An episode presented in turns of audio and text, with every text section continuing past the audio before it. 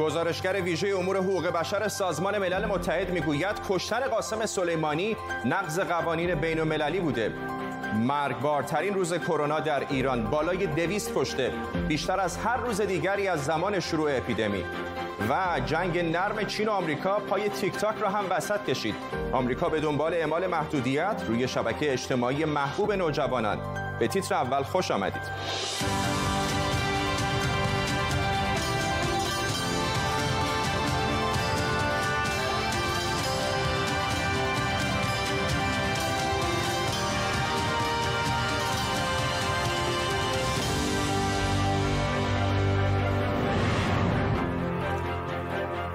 سلام بر شما. گزارشگر ویژه سازمان ملل در امور حقوق بشر گفته کشتن قاسم سلیمانی غیرقانونی بوده.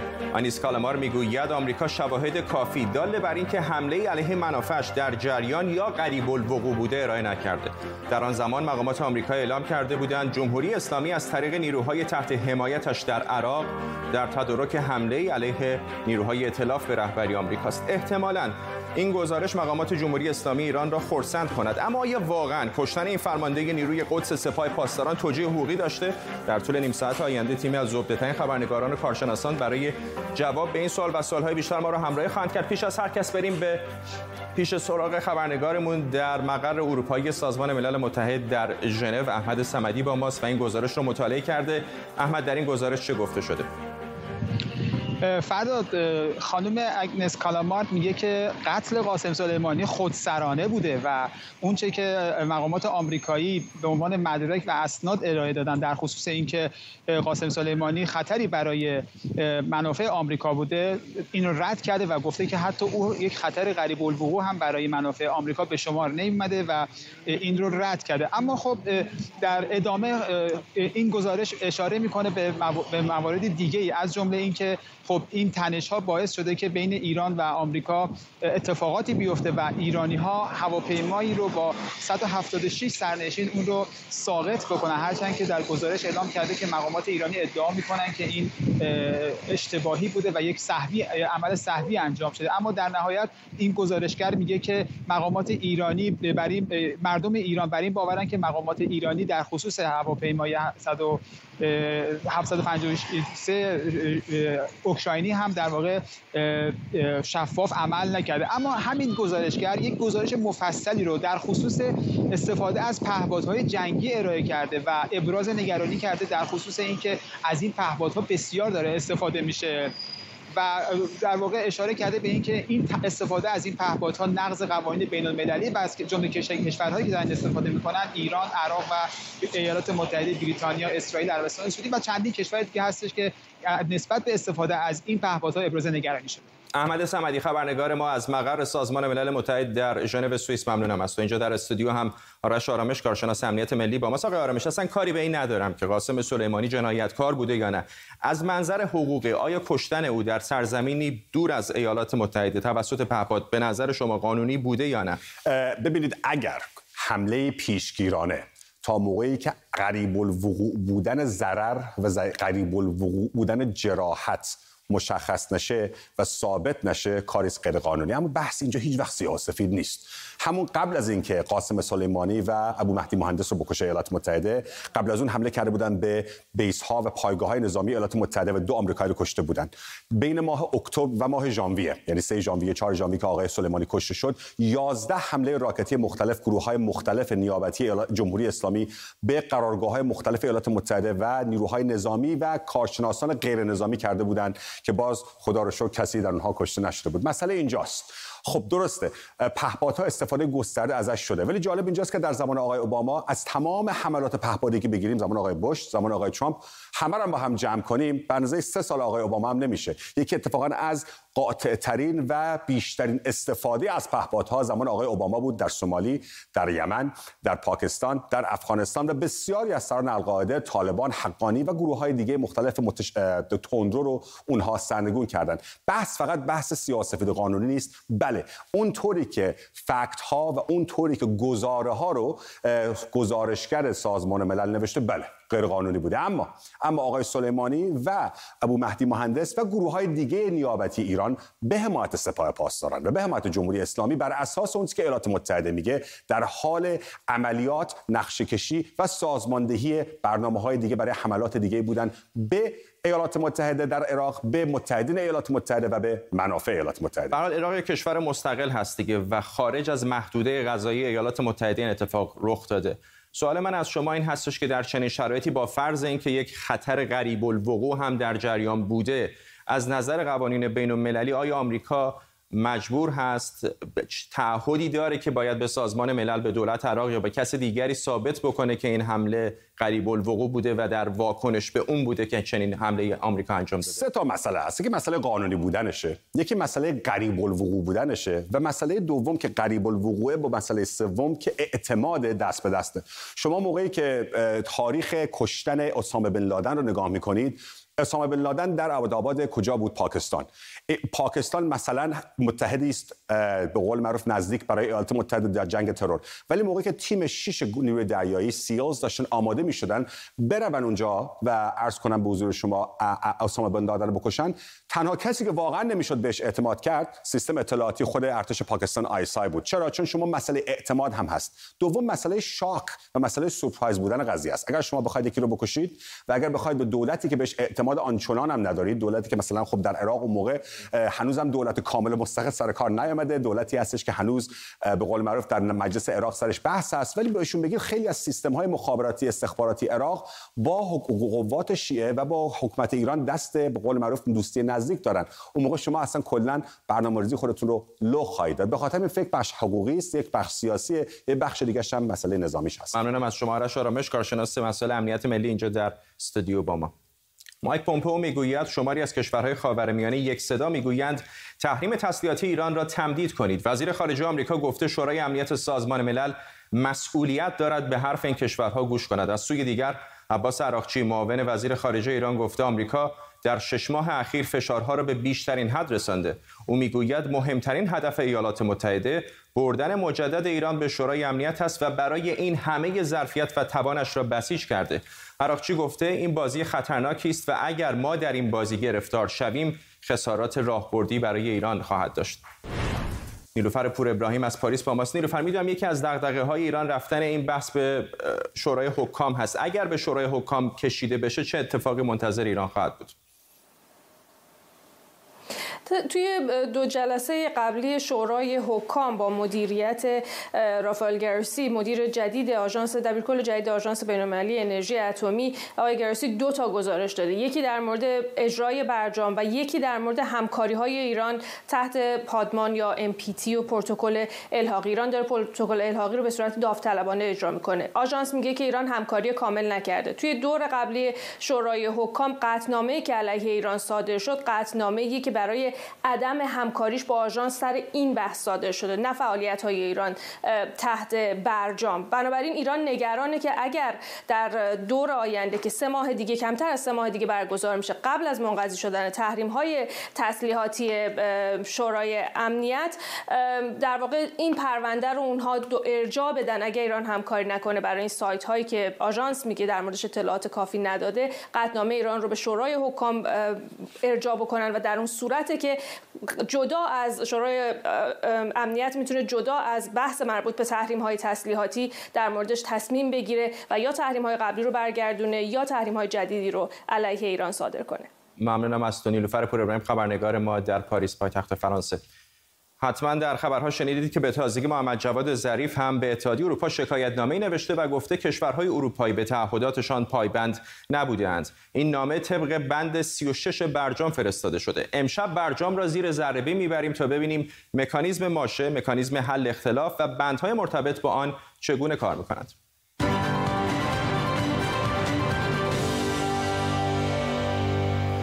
این مکانیزم ماشه که دوباره سر و کلش توی خبرها پیدا شده چیه برای جواب به این باید بریم توی دل متن 18 صفحه برجام که امضای سه کشور اروپایی نماینده اتحادیه اروپا آمریکا، چین و روسیه رو هم داره.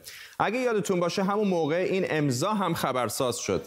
آقای ظریف اینجا نوشته مخلص عباس آقا و مجید آقا منظورش معاوناش عباس عراقچی و مجید تخت روانچی بود البته این امضاها زیر متن اصلی برجام نیست و فقط یادگاری بودند دستخطش هم بد نیست. اما برگردیم سر مکانیزم ماشه. این در واقع یه اصطلاحه که به بند 36 و 37 برجام اشاره می‌کنه. این دو بند زیر عنوان مکانیزم حل اختلاف قرار می‌گیرن و طبق اون اگه طرفهای توافق فکر کنن که یکی تعهداتش رو اجرا نمی‌کنه می‌تونن از همدیگه شکایت کنن. مکانیزم حل اختلاف نیازمند تلاشی وافر به همراه حسن نیت از سوی همه اعضاست. و در سایه افزایش خطرناک تنشها در خاورمیانه از همیشه مهمتر است. حالا این مکانیزم ماشو چطوری کار می‌کنه هر کدوم از طرفها که شکایت کنن کمیسیون حل اختلاف 15 روز فرصت داره قضیه رو حل و فصل کنه مگر اینکه هر دو طرف توافق کنن که تمدید بشه حالا اگه موضوع حل نشده ای باقی مون طرفین می‌تونن مشکل رو به وزیران خارجهشون ارجا بدن. اونها دوباره 15 روز دیگه فرصت دارن. بعد کمیسیون مشترک دوباره 5 روز فرصت داره تا مسئله رو فیصله بده. حالا اگه طی این 35 روز طرفین شاکی هیچ کدومشون راضی نشدن در واقع طرف اصلی شکایت می‌تونه موضوع رو بفرسته به شورای امنیت سازمان ملل. تا اینجا در واقع بند 36 آلمان و فرانسه و بریتانیا دیماه پارسال مکانیزم ماشه رو به خاطر نقض توافق از سمت ایران فعال کردند. اما جلوتر نرفتن و کار به شورای امنیت نرسید. من متوجه شدم که وزرای خارجه مایلند که برجام را نگاه دارند و امیدوارانه تلاش می کنند برای تنگناهای به وجود آمده از طریق دیالوگ های سازنده دیپلماتیک راهی بیابند. اما بند 36 بعد از اینه که دعوا به شورای امنیت بکشه. وقتی کار به اینجا برسه اون وقت شورا طی سی روز باید تکلیف رو روشن کنه. یا رأی میده که تحریم های ایران همچنان معلقه یا اینکه روز از نو و روزی از نو و همه تحریم ها برمیگردن. نکته جالب اینه که کشور شاکی البته به غیر از آلمان که حق وتو نداره می‌تونه رأی شورای امنیت رو وتو کنه. این هم باعث نگرانی ایران شده. واکنش ظریف رو به آمریکا در جلسه قبلی شورای امنیت ببینید. آیا ما به قانون احترام خواهیم گذاشت یا به قانون جنگل برمیگردیم؟ با تسلیم شدن در برابر هوا و هوس یک قلدر قانون شکن. اما یک نکته مهم دیگه هم هست که می‌تونه کار رو به کمیسیون حل اختلاف برسونه. پیوست یکم برجام. این پیوست در واقع در مورد دسترسی آژانس بین‌المللی انرژی اتمیه. اگه آژانس فعالیت یا سایت اتمی مشکوک اعلام نشده ای ببینه می‌تونه تقاضا کنه که ناظراش به اون سایت برن. اگه سازمان اتمی تخطی ببینه یه پروسه 24 روزه طی میشه و اگر ایران نگرانی آژانس رو طی این 24 روز حل نکنه مکانیزم ماشه فعال میشه یعنی همه تحریم ها برمیگردن ماه پیش شورای حکام آژانس بین‌المللی انرژی اتمی قطعنامه پیشنهادی سه کشور بریتانیا، فرانسه و آلمان را تایید کرده که در اون از ایران خواسته شده زمینه دسترسی بازرسان آژانس به دو سایت هسته‌ای رو فراهم کنند. حالا دیشب عباس عراقچی معاون وزیر خارجه ایران هشدار داده که احتمال داره در نشست بعدی شورای حکام آژانس بین‌المللی انرژی اتمی پرونده ایران به شورای امنیت فرستاده بشه.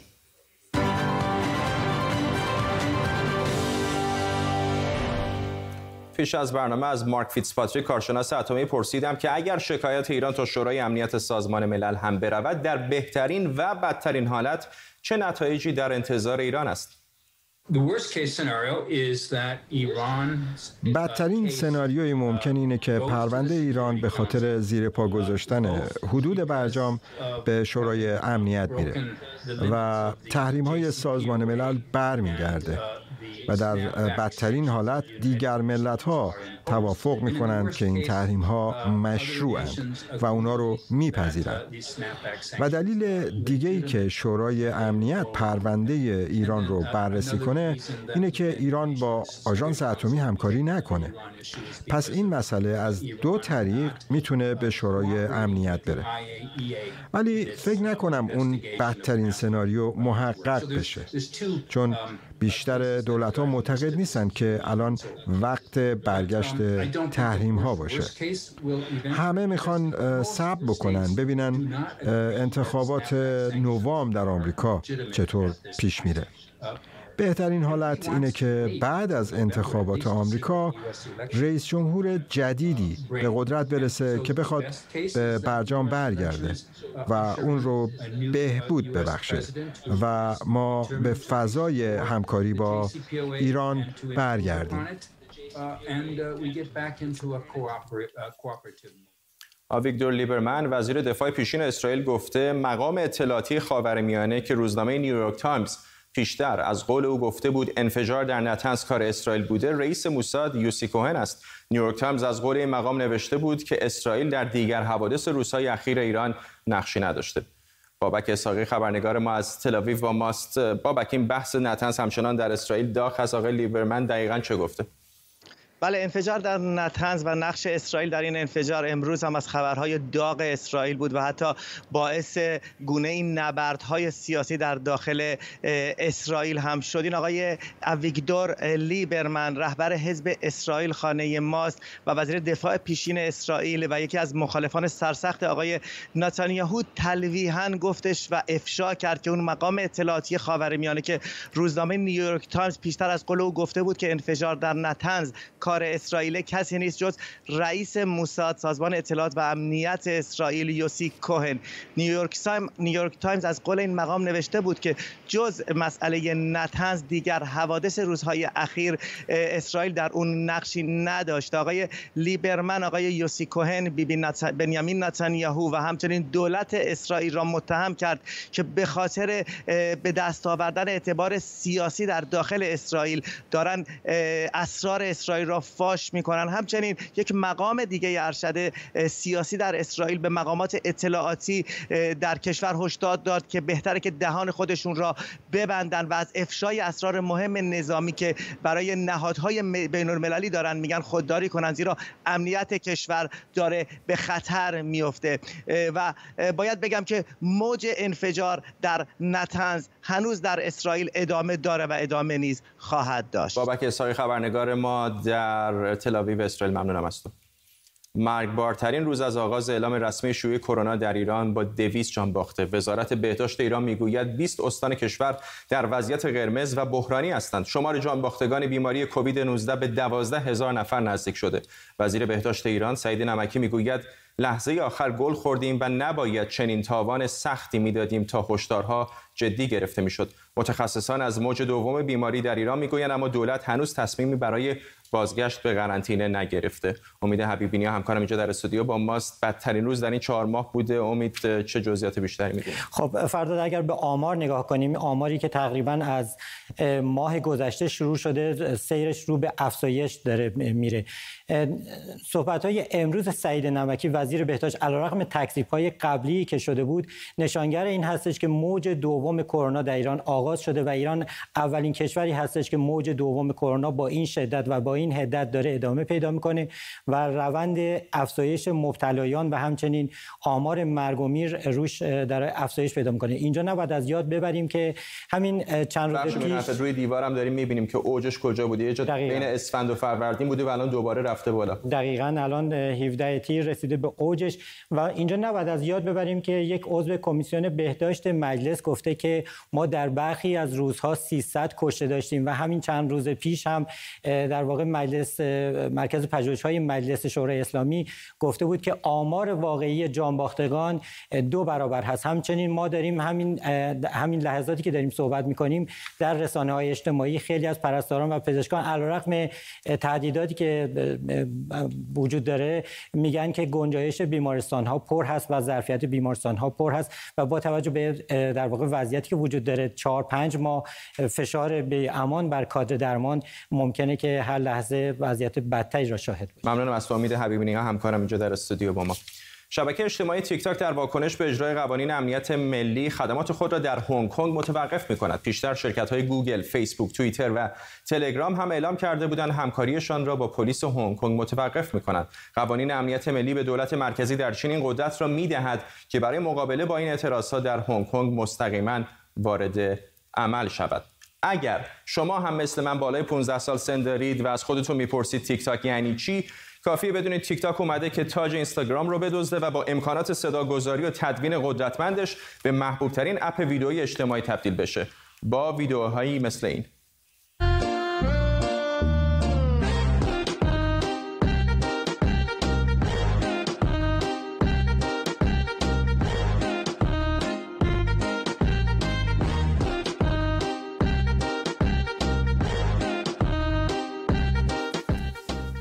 حالا ولی چنین اپ خوش آواز و چنین کاربران خوشرخصی شدن موضوع نبرد دو ابرقدرت. این شما و این وزیر خارجه آمریکا مایک پومپئو. اگه واقعیت اینجوریه آیا نباید همین امشب ممنوعیتی برای اپ های سوشال میدیای چینی به ویژه تیک تاک در نظر بگیریم؟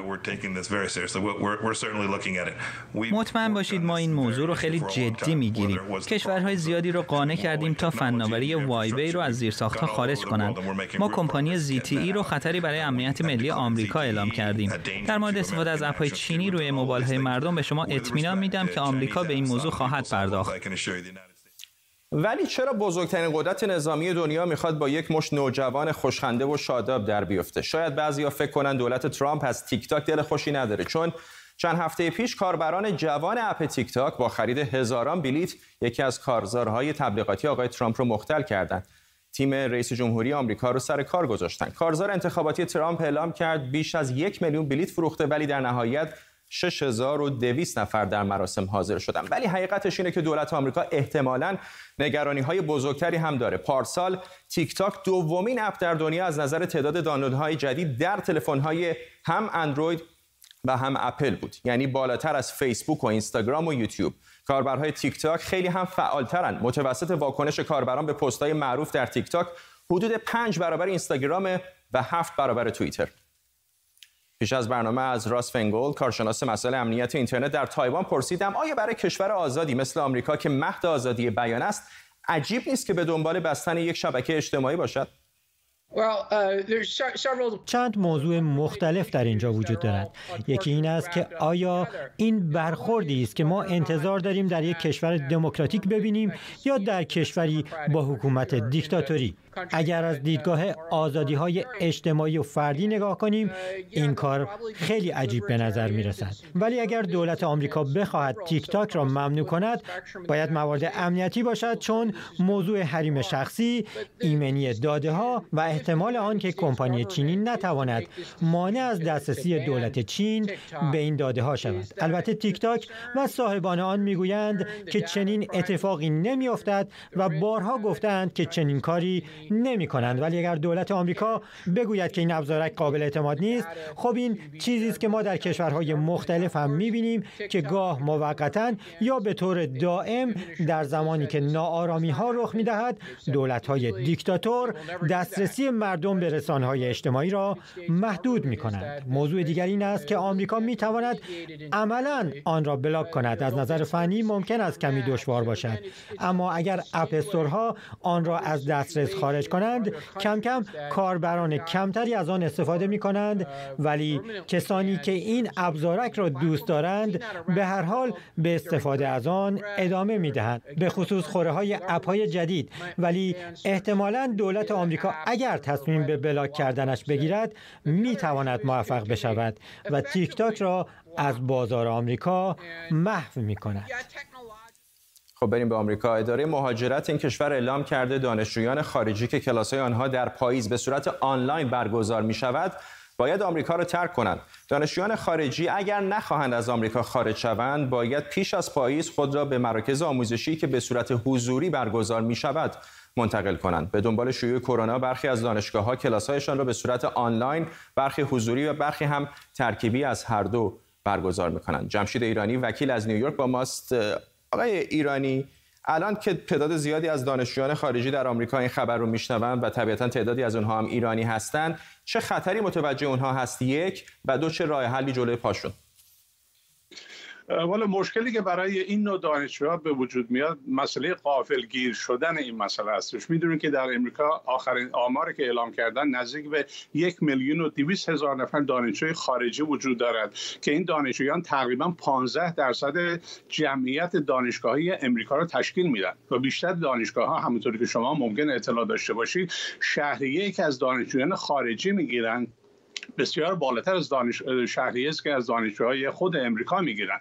در نتیجه هر دانشجویی که مثلا در سال سی هزار چهل هزار یا پنجاه هزار دلار پول شهریه می‌دهند حالا می‌خوان این شهریه را به صورت تدریس یا آموزش از طریق آنلاین بگیرن. اما آن چیزی که در پیش روی این نوع افراد هست متاسفانه اعلام نشده است که کدوم دانشگاه ها می توانند کلاس های حضوری تشکیل بدن در زمانی که مسئله شیوع کرونا هنوز ادامه دارد و یک معضل پیش آمده است برای اینکه خیلی از دانشگاه حاضر نیستن که کلاس های حضوری تشکیل بدن و خیلی هم می‌خوان آنلاین کلاس های تشکیل بدن که در این مقررات که اداره مهاجرت و گمرک دیروز اعلام کرده این دانشجوها نمی‌تونن به صورت آنلاین در کلاس ها شرکت بکنن چون استدلالی که آوردن این است که اگه شما در بله. آن در کورسی آنلاین بگید در بله. کشور خودتون این کار انجام بدید سپاسگزارم جمشید ایرانی وکیل از نیویورک با ما.